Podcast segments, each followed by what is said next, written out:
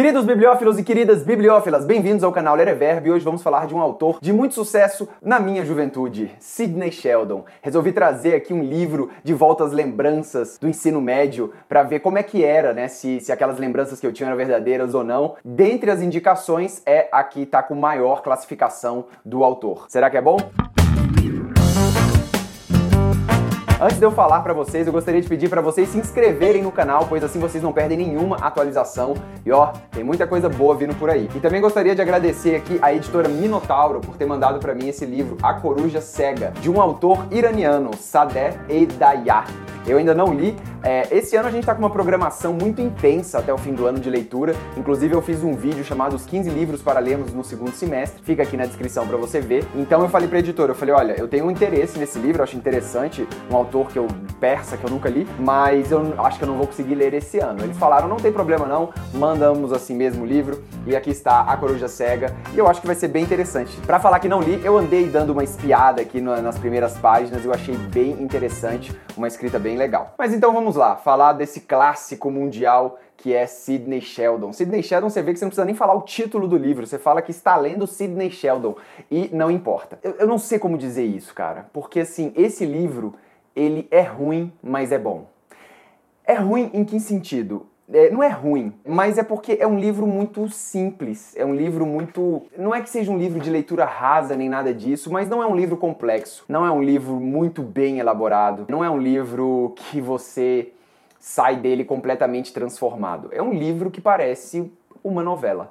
É, e por que, que é bom? Porque ele me lembra a minha juventude. Eu li três livros desse autor na minha juventude: O Reverso da Medalha e não sei quais outros, que eu não lembro o nome. E bateu uma nostalgia de ler de novo Sidney Sheldon e eu fiquei receoso. Eu falei, cara, será que vai ser bom? E eu acho que assim, quando bate uma nostalgia de algo que foi tão legal antigamente, deixa lá, deixa na memória, porque eu peguei essa nostalgia, fui ler e eu confesso que eu não consegui chegar ao fim desse livro. Cheguei aqui à metade, cheguei ao capítulo 16, ó, que é bem na metade. Só que ele é muito assim, água com açúcar, cara. Mas tudo bem, vamos tirar lições boas do livro. O que eu percebi que Sidney Sheldon faz? Cara, eventos, eventos. Ainda mais a gente, que esse canal também é um canal de escrita e a gente tá é, estudando técnica de escrita e ele não usa técnica de escrita, ele usa ação. Então, assim, a, a personagem dele começa de um jeito na história e vai parar, cara, de um jeito completamente diferente, porque todo capítulo acontece alguma coisa com essa personagem. Mas uma coisa assim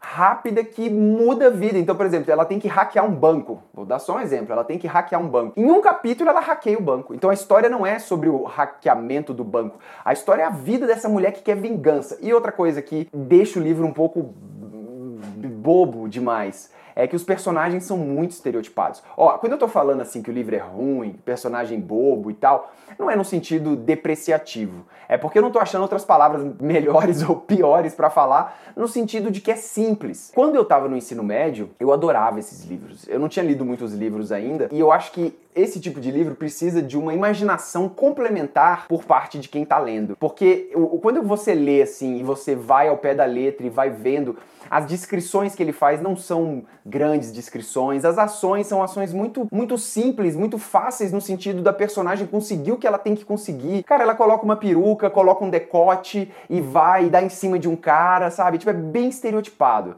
É, ela vai pra prisão e as personagens da prisão são bem estereotipadas e ela só quer vingança e assim, ela tem que se vingar de cinco caras que, que fizeram mal a ela e a mãe dela. Cara, em um capítulo ela se vinga de uns três logo, sabe? E daqui a pouco ela vira a rainha do crime organizado. Cara, é uma parada assim tão, tão louca, velho. E aí depois que você coloca o livro assim, você completamente esquece do livro. Não tem um ensinamento que o livro te traz. É igual novela da Globo. É tipo assim, são aqueles sentimentos de vingança, que a pessoa foi usurpada, raiva, ódio, bandidagem, e tem o bem e tem o mal, sabe? E é tudo muito maniqueísta, tudo muito simples, as relações são simples nesse sentido. Ainda guardo boas memórias, eu tenho imagens das histórias que eu li na minha mente, porque me marcaram, não no sentido filosófico, mas no sentido. Como você vê um filme da sessão da tarde e ele te marcou de alguma forma. Não deveria ter lido ele novamente, mas tudo bem, não me arrependo também. Eu sempre vou ter uma parcela enorme de gratidão com esse autor. E se você gosta desse tipo de livro, ou tá procurando um livro para poder ler, tipo numa viagem de avião, vai ficar um tempo numa casa de campo, na praia, uma leitura super leve, super que você não vai dormir, porque tem coisas acontecendo o tempo todo,